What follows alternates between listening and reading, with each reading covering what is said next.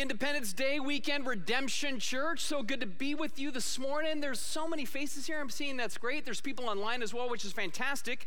Uh, some of you may have forgotten. My name is Matt. I'm one of the pastors here that used to teach on a normal basis. But apparently, for like the last month and a half, I can't even string together like two Sundays in a row, right? It's like this last week I had the vid, and Pastor Scott stepped in, did a great job. Give Scott a hand again. He stepped in.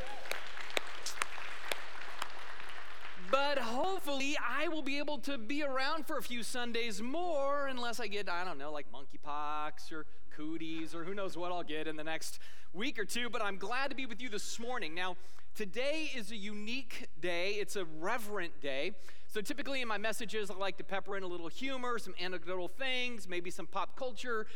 But I want us to approach where we're at in the Gospel of Luke today with a little bit more sobriety. So I, am going to be stripping some of those typical additives out because we're reaching a point that I think is deeply uh, heart moving. It is, again, reverent. And I want to make sure that we kind of enter the space of gospel, the Gospel of Luke today in a certain kind of mindset. That's, that's the heart behind it. Now, uh, if you have our app, there's notes in the app that you can follow along with. If you've never downloaded our app, it's super cool. There's all kinds of great tools and resources and information on it. Uh, and you can do that. Just go to your app store and type in Duval Church, or rather Redemption Church Duval, get that straight, Redemption Church Duval, and uh, you can get the app and you can follow along. There's blanks and little things that you can fill in as we go. But today is an important day. And so I want to say, even to people that maybe you're going to watch in the next couple of days, because uh, I know with the travel weekend, and everything else, or maybe some of you, they're not going to come to this till like Tuesday, Wednesday, Thursday. I, I want to challenge you with it being Communion Sunday that you would actually take the time out, even if you're watching later in the week, to take the elements of communion as you watch this, because I think there's a link between the story and doing that act that I think is profound for our soul and it's therapeutic as well as theological. And so, just want to encourage everybody that might watch or listen later in the week. Now, what I want to do right now is give us all just a few moments to pray silently to ourselves. I'll give us the space to do that. Then I'm going to go ahead and pray, and then we're going to get right into Luke chapter 23. So let's go ahead and do this together.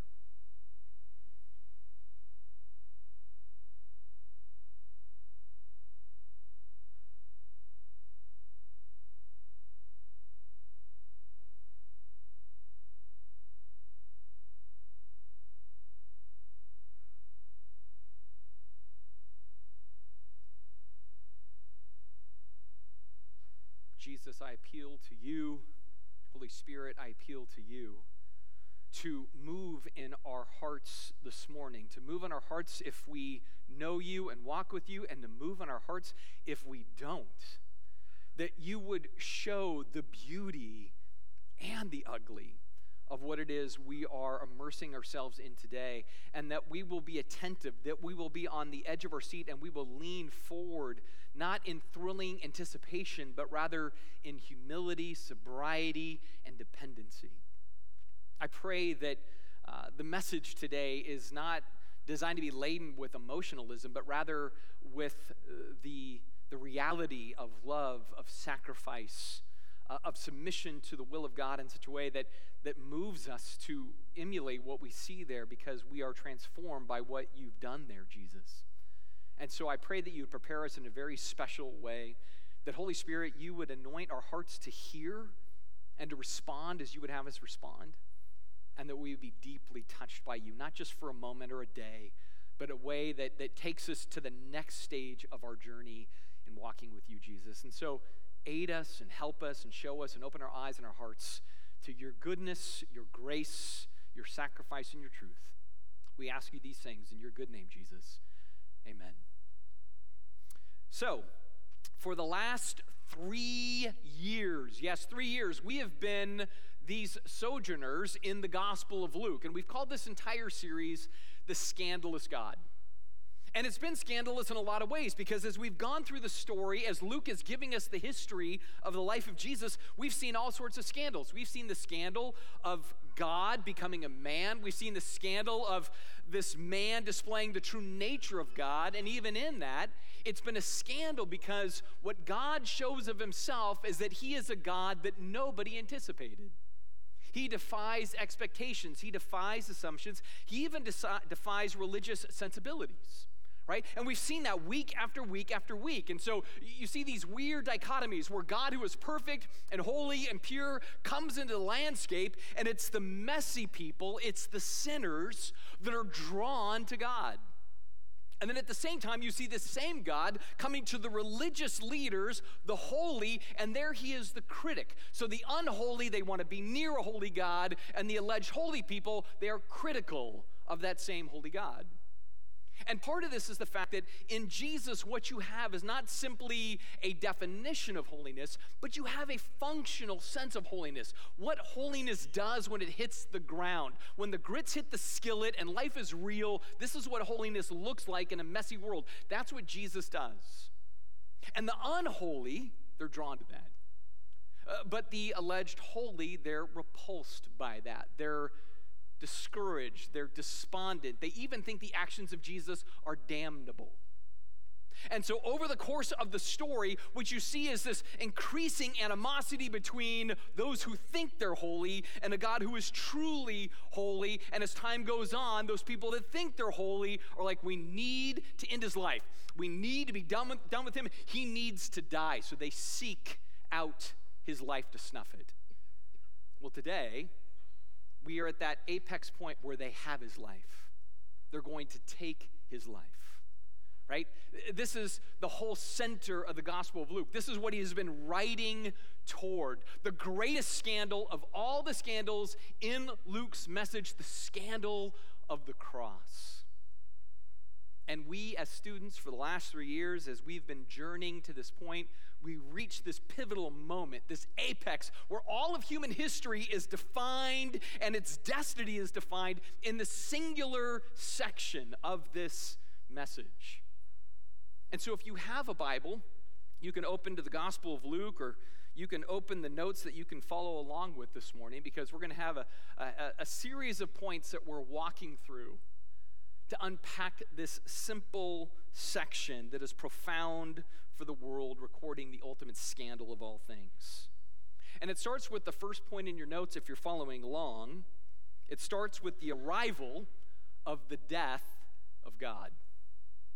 The arrival of the death of God. Uh, Nietzsche said, God is dead. The Bible says, well, actually, 2,000 years ago is when God died. But that's not the end of the story. Next week, we'll see more. But for today, what we need to see, what we need to understand is that in the death of Jesus, you literally have the death of God. We'll get into some of the theology in a minute, but that's what you want to understand. That what we have in this moment is humanity killing God. That's the heart of it. So, religion has judged Jesus, Rome has judged Jesus, and even the court of public opinion has judged Jesus. Last time when we were together, we saw that the crowd cried out for Barabbas. The guy whose disposition was violence and he had blood on his hands, that's who the crowd wants released. And they want condemned Jesus, the Prince of Peace, who is going to basically spill his blood for others. So that's the scene, right? He's condemned to die.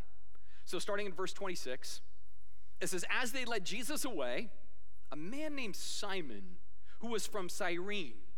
He's an African. He happened to be coming in from the countryside. And the soldiers seized him, put a cross on him, and made him carry this cross behind Jesus. And a large crowd trailed behind, including many grief stricken women. Now, here's what I dig about what Luke does here he peppers together a number of things. He gives us history, but he also gives us metaphor and he gives us some social commentary in the midst of it. First is this guy, Simon, right? He's an African, he's an outsider, he's a person that would be on the fringe. But, but Jesus is always gathering the fringe. In every context, it's the fringe who are coming in. So we don't know Simon's story. We don't know if he's just passing through. We don't know if he's a pilgrim coming for the festival. We have no idea. All we know is that he's walking along and suddenly he's conscripted by the Romans to carry the cross of Christ to Jesus' crucifixion. That's what we, we know. We know very little else. So we know the history of it. Now, normally, a criminal carries their own cross, to their execution. But Jesus seems so weak, so beat up from the last few hours that he cannot do it, so they make this man do it. That's the history. But Luke adds this little twist, a metaphor. And the metaphor is that while, in one sense, there's this one event where this man carries this cross behind Jesus as Jesus goes to die, Luke changes the tense in the original language. So we've talked about this before. Luke writes in Greek, and in Greek, you have a little bit more bandwidth on the tense of words. And what he does is he gives this little play. And the little play is this Simon took up the cross behind Jesus, and Simon still carries the cross behind Jesus right? So there's a sense of perpetualness to his action. So on this particular day, this guy comes out of nowhere. Suddenly he's forced to do this thing, but something moves him and changes him. And he doesn't just follow that day, he continues to follow every day. And go back to Luke chapter 9 years ago when we were in Luke chapter 9, when Jesus said, If you want to be my follower, you must deny yourself, take up your cross daily, and follow me. So this man Simon takes up a cross that day, but he continues to take up the cross every day and follow Jesus. And if you look in the Gospel of Mark at the same account, we see that he has sons that also follow Jesus after this. So it becomes familial. He passes on what is passed on to him in this particular moment. This outsider, this man from Africa who is radically changed, he becomes a follower. But he's not the only one following. It also says that there is a large crowd. Now, this crowd just earlier in the week said, Hosanna, blessed is he, is he who comes in the name of the Lord. And then just about an hour ago, they said, Crucify him, we don't want him. That's your crowd. But then there is also women in the crowd. They're smitten with grief, but they're courageous. Right? They're the ones that are loyal to Jesus. So most of the dudes that were Jesus' core group, they're not on the scene. There may be one. John might be there. It seems that John's there at least later. The rest of them have split. But it's the, the women who are faithful followers to the end. So again, you see that Jesus is, the, the margins are with them. The African guy is with them. These women are with them. But some of the faithful have abandoned him for the time being. I love this idea that Luke is always reminding us that it's the margins who so often are faithful and they're deeply loyal. But then something weird happens in verse 28. It says, But Jesus turned and said to them, Daughters of Jerusalem, don't weep for me, but weep for yourselves and for your children. For the days are coming when they will say, Fortunate indeed are the women who are childless, the wombs that have not bore a child, and the breasts that have never nursed. People will beg for the mountains, fall on us, and they will plead with the hills, bury us. For if these things are done when the tree is green, what will happen when it's dry. That's weird, right? That's like the worst pep talk ever. Right? You're following him, he's getting ready to die, and he says, Oh, you think this is bad? Just wait for what's coming. That's strange. What's the meaning behind this weird, strange thing? When you can't even have the strength to carry your cross, but then you give that talk. It goes back to chapter 17, it goes back to chapter 21, where, where there Jesus says, Here's the problem that ultimately is besetting Israel. God's chosen one has come. His Messiah has come. He's bringing the kingdom that will change the world. But the nation is rejecting it. They hear this idea of peacemaking, they hear this idea of enemy loving, they hear this idea of meekness living, and they go, We want nothing to do with it. Those things will not change humanity. That makes you a sucker and a dupe, and you're just going to be run over for those principles. But that's the principles of the kingdom. The Sermon on the Mount, the Sermon on the Plain is the marching orders of the follower of Jesus to actually tangibly change the world. Israel hears that and they say, No way, don't want it. You don't get liberty and freedom through that. You get liberty and freedom by fighting, by spilling blood to rescue your own people. That's how you do it. And so they reject Jesus, they reject the way of Jesus, and his point is you know what? That's going to burn you out. Eventually, after 40 years beyond this cross, Israel will try to fight for its independence from Rome through everything that's opposite of the kingdom, and it will fail, and they will brutalize the nation. And that's why Jesus says, Man, what's coming is so bad.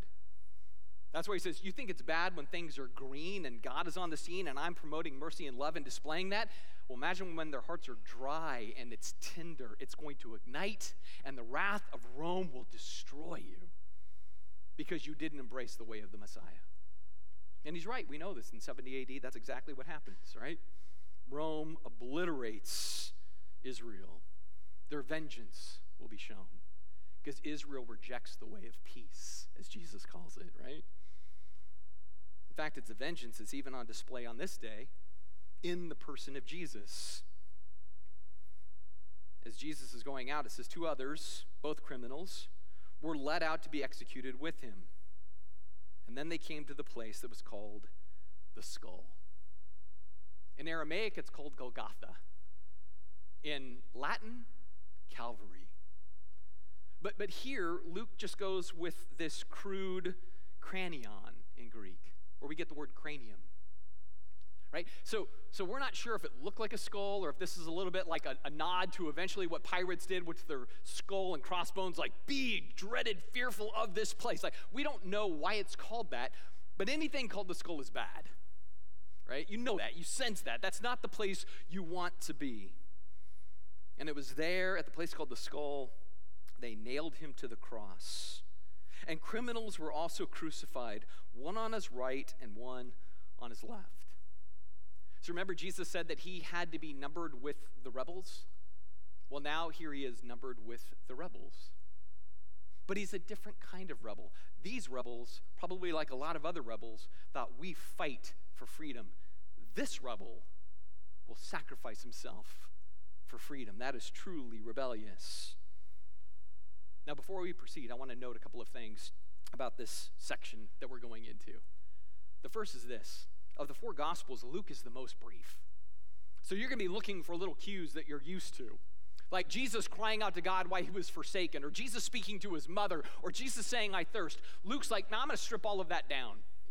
We're not getting into any of that right? He is the most truncated of all the writers, and I believe he has a motivation. And the motivation is not to try to explain all the intricacies of the cross, it's not to get into all the details, it's not to do a deep dive. He wants us all to kind of watch this event, be immersed in the beautiful, ugly, challenging, heartbreaking, heartwarming effect of the cross. So he's like, I don't want to complicate it. I just want it to sit before you. I want you to sit within it in its simplicity and its beauty. The second thing I would probably say about this is that Jesus is hardly the only person to be executed with a cross. I mean, he's up there with two other dudes, right? And throughout history, tens of thousands, maybe even millions of people, based on different empires and times, have been executed through the cross. And some people have been executed with far more traumatic means than this. And so, in some ways, when it says Jesus was executed on a cross, it's not like we go, oh, the cross is the worst thing, and he had the worst experience on the cross ever just as an instrument of death. In other words, something else is happening with the cross. So it can't be just the cross is what makes it so bad, but there's something else happening. And it begs that question what is the cross doing? What's happening that God is seeing and Jesus is seeing and people are experiencing? What's, what's that thing that's going on? Well, at the core, we have a word for it. And the word is atonement, and that is the second thing in your notes. At the cross, we see the atonement of God. Now, this word we get kind of fancy with sometimes. So fancy that it can almost be a little bit complicated. So, so I want to try to simplify what atonement means. I want to strip away some of the theology for just a second. I want to simplify it and literally take the exact same word, the exact same letters, but sort of shift where the syllables fall. So it's not atonement, but rather let's move it to see what it's really doing, which is at one mint. See, the center, amen. I love it. I think I even heard at one mint. That's what I think I just heard. But in the at one mint, that's what you're seeing with the cross. So, what has been divided, God is unifying. What has been at war, God is establishing peace. He's saying, through this activity of the cross, in this mysterious, beautiful, ugly, challenging, but glorious thing, God is bringing together what has been fractured. That is at the center what atonement is all about. It's an instrument of violence and justice, sometimes injustice, and now it's being converted into an item and an instrument of peace and grace and freedom. Now, when it comes to the mechanics of what's happening in the cross, I honestly think it's murky. Like if I quizzed you right now and say, what exactly did the cross do? You'd be like, well, it forgave sins. Go, well, how? In what way? How's it doing that? See, for 2,000 years, this has been a puzzling thing for Christians. And so, what you have with this so often is different theories on, on, on what the cross is doing.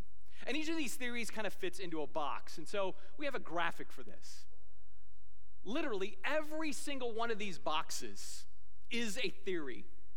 Some are very old theories, right? So, Christus Victor up there in blue is one of the oldest theories that early Christians believed that when Jesus dies on the cross, he has victory over the devil who had the power of death. So the cross was particularly about defeating Satan. And that was kind of the early church view.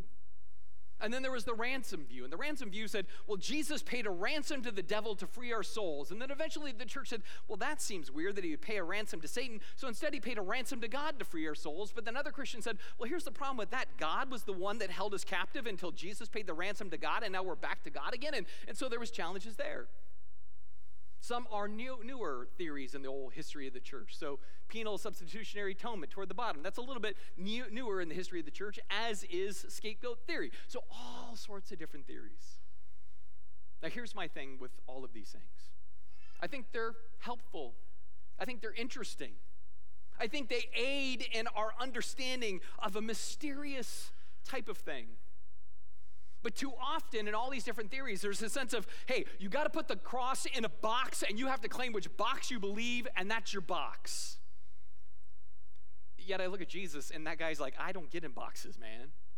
I look at the mystery of God, I look at the mystery of the gospel, and you can't cram it in any one box. And so, really, the way I tend to look at this whole thing is this next graphic, right? It's kaleidoscopic. In other words, each of these things reveals something that is realistically true of the cross, but no one can capture it all. And all of them together can't capture the whole beauty of what is happening. Now, if you're curious about what those different theories are, in the notes, there's a link to a, a, website that just gives kind of a simple breakdown of at least seven of those theories. Just want to put that out there for those of you who may be curious. But I say all of that, I acknowledge all of that. I, I personally own this kaleidoscopic idea where I can get parts and yet I still can't get the mystery. But there's a core of this that I look at and I hold as pretty, pretty dear. And here's what it is here's the simplified Matt Boswell perspective on all of it that makes me look at the cross in awe. Here you have an omnipotent God, all powerful creates everything, including us, right? So you have that kind of potency and power. And that powerful God then says, I'm going to enter the world as a weak human servant. I'm not going to come in a kingly fashion. I'm going to come as the slave of all, Paul says. So he enters into the human condition as the slave of all, and this all powerful God submits himself to the hands of his creation to do with him as we. So that is that is meekness, that is power restrained. He gives himself to us, and you know what we do with him? We abuse him, we malign him, we mischaracterize him, we eventually mock, berate, beat, and execute him. That's what we do. So he places himself in our hands as a good, all powerful God, and we say, We don't want you, and we don't want that, and we're going to crush you. And you know what he does in response to that? He doesn't crush us back. Right? Now, think about that for a second, right? Some of you have probably read the Old Testament. If not, you know the reputation of God in the Old Testament. Like, you go back and read that section, and he would light people up for a whole lot less. Right? Right? And sometimes we start to think, well, the God of the Old Testament is different than Jesus. Here's the reality.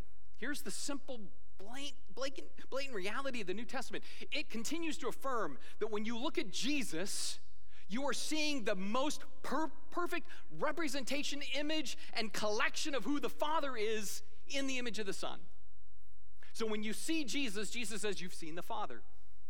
Right? Or, or you look at John chapter 1, he is the perfect declaration of God in human form. So, so there's no question here.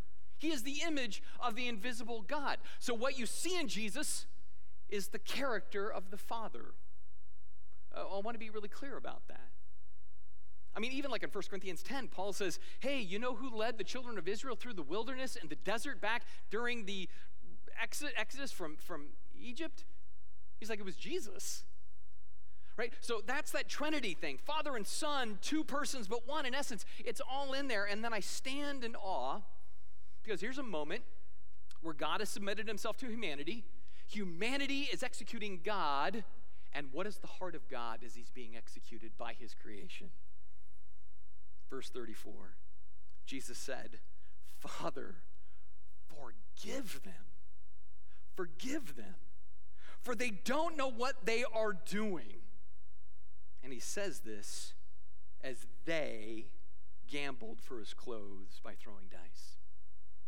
Now, some English versions say, as the soldiers um, gambled for his clothes, but, but Luke's original text says, He prays, Father, forgive them as they are blowing me off. That's the tie that Luke makes. It's this little kind of word play on there. And so I love this because, again, this is the heart of God. I want us to understand this is the heart of the Father. And the Son is revealing the heart of the Father by praying this prayer to the Father. Forgive them, even, as, even if they don't see the need for grace, even if they don't want my grace, even if they are not interested in my forgiveness. God, this is my heart for the world. This is what we came to do. We came to rescue. We came to save. We came to show grace. And so he seeks grace for others, even if they don't think they need grace for themselves. And so Jesus prays, Father, forgive them because this is our mission. Uh, this is why I showed up. This is why I've lived. This is why I'm dying to make a way of salvation. And the way of salvation is needed. We see that with number three in your notes the apostasy of us against God. The heart of this apostasy, apostasy is really seen in verse 38. It says, A sign was fastened above him with these words This is the king. You could put those in quotes. This is the king of the Jews. It's a bitter irony, right? It's mockery. It's making fun of him. He claims to be a king, and now look at the king that's impaled and shortly ready to die. It's just mockery.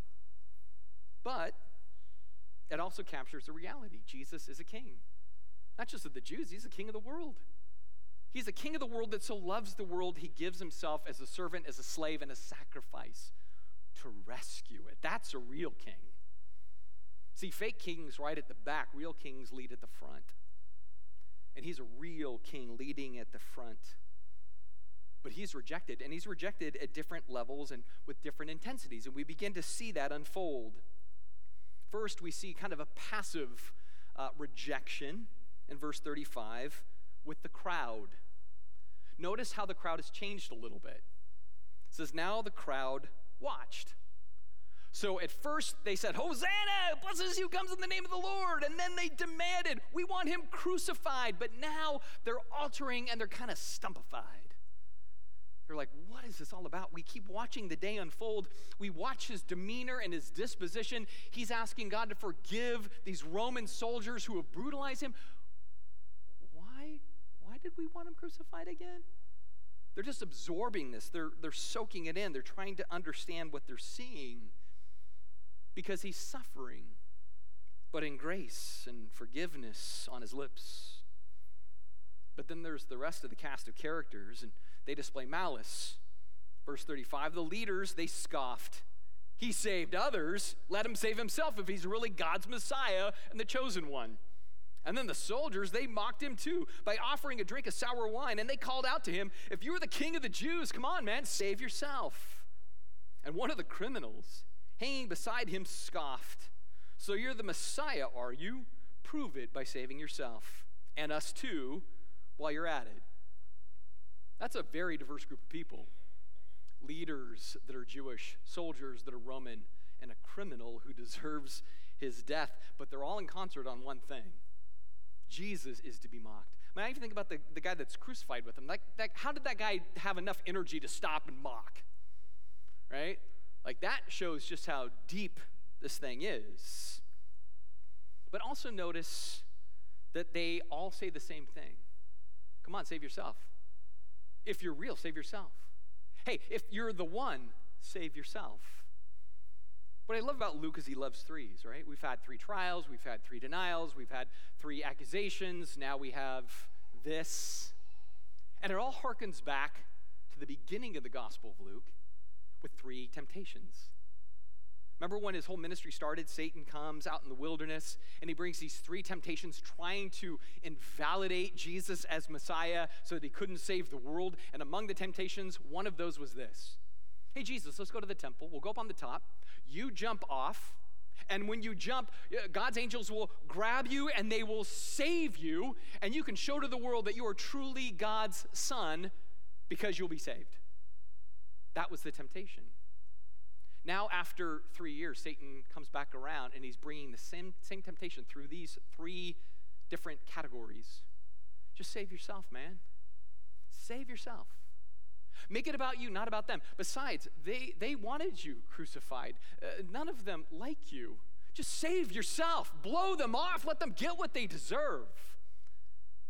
But Jesus is resolute in his, his mission, right? And so he looks and he's driven by this heart where he said earlier, I've come to seek and save the lost. That's what I've come for. The lost who watch, the lost who mock, the lost who scoff, the lost who gamble for the last of my estate. I have come to seek and save the lost. He knows exactly what he's doing. If he saves himself, he cannot save others. So he gives himself to save them all. That's his offer. That's his plan. That's his plea. That's his drive. That takes us to number four in your notes the acknowledgement of God for us. See, at this point in the story, it looks incredibly bleak. It looks like Jesus is making zero impact. Like everybody's against him, nobody is for him. But then suddenly, Luke tells us this cool little snippet. And I want you to keep this in mind or mark it in your Bible or highlight it in a note or whatever else, because what you're about to do is you're about to meet the very first person. It's like patient zero. The first person to be converted by the cross of Christ. See, up to this point, everybody's been a follower. They're waiting to see what's going to happen. But now the cross is happening, and the very first convert to what Christ does on the cross is an unlikely candidate. You have one criminal that is mocking, but then you have the other criminal. Notice how this is in green with a little number by it. Previously, we saw red with little numbers by it. Right? For everyone that is a hater, we're going to begin to see those who offset in faithful love says the other criminal protested. He says, Don't you fear God? Even when you've been sentenced to die, we deserve to die for our crimes, but this man has done nothing wrong. And then he said, Jesus, remember me when you come into your kingdom. So he's watching what Jesus is doing on the cross. He sees the tone and the heart in which he does it. And he knows now this guy is not the Messiah who's going to create an earthly nationalistic kingdom. He's going to die, but he's somebody different. And so there's a kingdom beyond this world, and I want to be a part of that kingdom, and I want to be with this king. And so remember me today in your kingdom. And Jesus replied, I assure you, I promise you, I guarantee you, today you will be with me in paradise. This is the Jewish version of heaven, basically. And so what do you see? He saves others because he doesn't save himself. He's saving others on the spot in real time as he's bleeding, breathing, and dying. He's doing his work. Verse 44 By this time, it was about noon, and darkness fell across the whole land until three o'clock. So at this point, it's been about six hours. It says, Then the light from the sun was gone, and suddenly the curtain in the sanctuary of the temple was torn down the middle. And then Jesus shouted, Father, I entrust my spirit into your hands. And with these words, he breathed his last. Luke takes most of this and puts it in three verses. That's it. Just a snippet of things. But there's layers to this. And I want to address the layers from the bottom up. Like I said earlier in Luke's account, there's no, why have you forsaken me? Words to his mother, I thirst, all that stripped away. Right? There's been three statements of Jesus Forgive, you will be with me, it is finished. That's it. Forgive them, Father, you will be with me, it is finished. And what I love about this is what you see is just pure resolve. Pure resolve. We came to do this. We are doing this. I have completed this. Father, I give myself into your hands to do with me as you will. He doesn't save himself so he can save others, and he entrusts himself to the Father. He fulfills his calling, gives his life, and he sets the captives free. Right? Free from sin, free to God. We see that they're free to God because of the next thing. The veil in the temple is torn in two. Now, many of you are familiar with that. Maybe some of you here or online, you're not as familiar. So, up to this point, Israel had a temple, and the temple was a very holy, special place.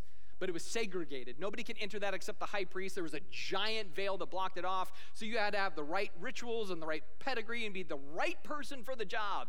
An unblemished male that could enter the space and experience the full power of the presence of God. And with the death of Jesus, what God says is we're done with that because it's at one it's not separation, it's togetherness. And so he wipes out this whole idea of segregation and separation, and now everybody can enter into the presence of God. And more than that, everybody can be empowered by the presence of God as they believe in the work of Christ because God says, I want you to be my temple now.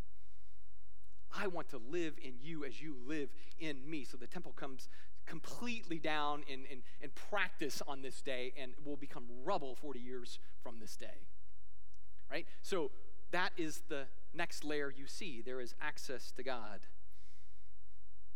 But what I love uniquely about this is that the span of time is very similar in pattern to another span of time in the Bible.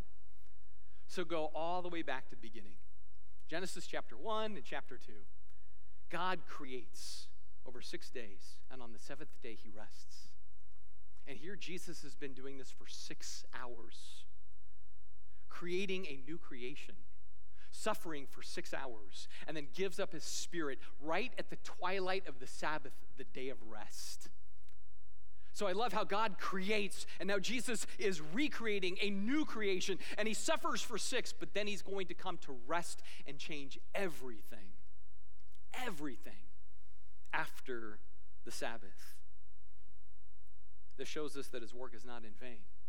We've seen that in part with a criminal that is now converted through the cross of Christ, but that's not the only person. We see that there's another unlikely candidate that is also changed and converted. It says, when the Roman officer overseeing the execution saw what had happened, he worshiped God. He worshiped God, and he said, Surely this man was innocent. You see the pattern, right? Uh, one criminal mocks, but another believes. One set of Roman soldiers, they scoff, but a soldier believes. Jesus, by his cross, is reclaiming all sorts of categories. That's the power of the cross to change people. But that's not only the group that's being changed, we also see there's a change with the crowd. First, they said crucify, and then they're like, whoa, we're just watching.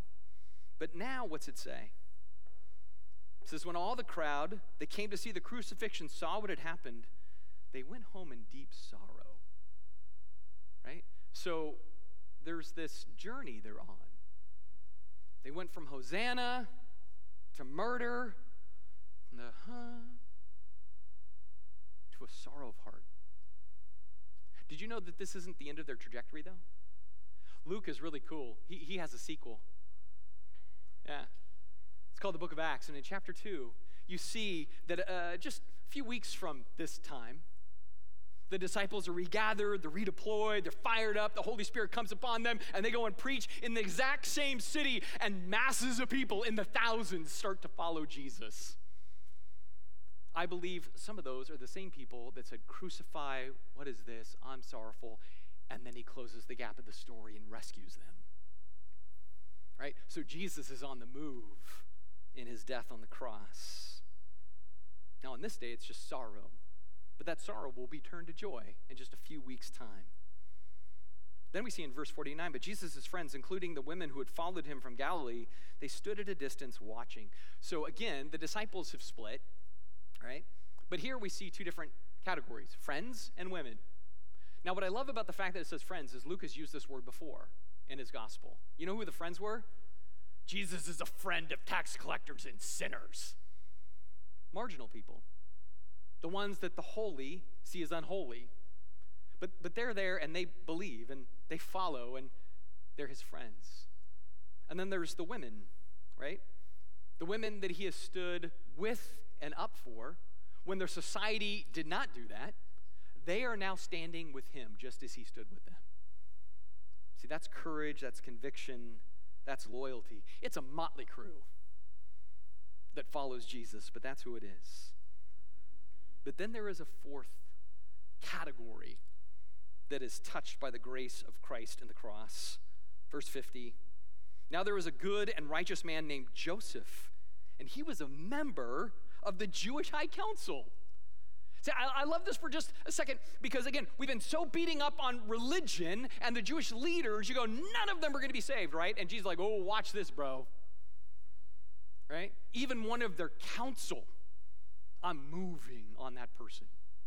Now, this guy, he had not agreed with the decision and actions of the other religious leaders. He was from a town of Arimathea in Judea, and he was waiting for the kingdom of God to come. And so he went to Pilate and asked for Jesus' body. So again, the cross touches all sorts of persons. Every category is being moved on this day. As much as every category was against him, every category is slowly being changed by him. And for Joseph here, this is bold. It's a gutsy move. He could lose his position, he could lose his reputation, but here's the thing he cares more about the kingdom, the real kingdom, than he cares about his security or his safety or his pedigree. That's taking up your cross daily, denying yourself and following Jesus. And so he took the body down from the cross and wrapped it in a long sheet of linen cloth and laid it in a new tomb that had been carved out of the rock.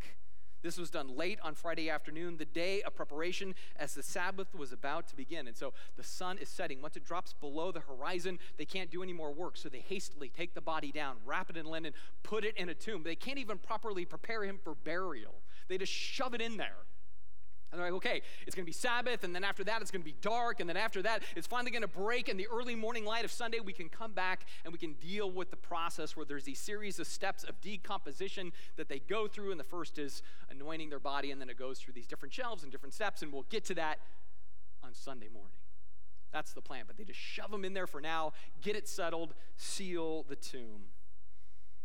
As his body was taken away, the women from Galilee followed, and they saw where the tomb was, where his body was placed. So they know exactly where to go Sunday morning. And then they went home and prepared spices and ointments to anoint his body. By the time they were finished, the Sabbath had begun, so they rested as required by the law. This is a weird little additive that Luke puts in there. It's like they go back to what they know. They just experienced this amazing day of sky goes black and all these events, and then they just go back to, well, I guess we're going to go do the law. Not really realizing that what Jesus did that day radically transformed how they will ever interact with the law again. And on this final Sabbath for them, little do they know, a new Sabbath is emerging. A Sabbath that is not one day of rest, but a Sabbath that is an everyday rest in the grace and love and life of Christ. They don't even fathom how this is the death of the Sabbath so that they might enter into a whole new Sabbath. Rest for the world and rest for the weary, and rest for the broken down, and rest for all souls everywhere who see the power of the cross of Christ. Right now, I just want to give you an encouragement if you follow Jesus, you embrace the cross, realize the power that is in you. Realize what he has given to you. Realize what he has done for you. Don't live in defeat. Don't live in frustration. Live in confidence and hope and joy and victory because that's what he's come to do. He took it on himself so he could give himself to you. Now, maybe for those who are watching or in the room and you go, I'm not a Christian, I don't follow Jesus, maybe this is the day you want to do that. That you've heard the story, you've seen this heart, you've seen this sacrifice, and you go, man, if, if he's done that for me, I, I want to know him. If he died for me, if he died to free me of my sin, I want to know him. Man, if that's your heart, it's a prayer away. It's just a relinquishing God. I've sinned. I've been against you. I want to be for you and with you enter my life, change me, make me a new creation. Because that is what you did through the cross. Right now, I just want to encourage all of us to bow our heads. And I issue kind of that challenge of prayerfulness that maybe you are a follower, but you feel defeated. Right now, just go to Jesus and be like, I want to live in the victory of the cross. You suffered so I might be free. Maybe it's just resetting your life a little bit in that space. Or maybe, again, you're not a Christian, you're not a follower of Jesus, but you want to do that. We say here all the time life is better with Jesus. Not easier, not simpler, better, deeper. There, there is a joy to be found. And, and if that's where you're at and that's what you sense, you simply just go to God and say, God, rescue me. Forgive me from my sins. I want to follow you. Jesus, we all are in desperate need of you every day. None of us have arrived, not even close. That is why the cross. You put yourselves in our hands. We rejected you, but you did not reject us, but you died for us so that we might live unto you, through you, and for you. Jesus, if anybody prayed just as a believer to, to help them be stronger, to live in courage and, and live in victory, I, I pray that you will reinforce that in their lives. For those who may have prayed, I want to follow you, Jesus, I, I pray that, man, that grabs hold in powerful ways in their life. And I pray that we are faithful stewards of what your kingdom is all about, that we would live the essence and heart of your kingdom in all that we do. And Jesus, even today, as we stop to remember your sacrifice in communion, how beautiful is that? The day of the cross is the day that we take communion together. I pray that we remember your blood shed, your body given for us to free us and make us different in you. Jesus, we love you and we thank you in your name. Amen.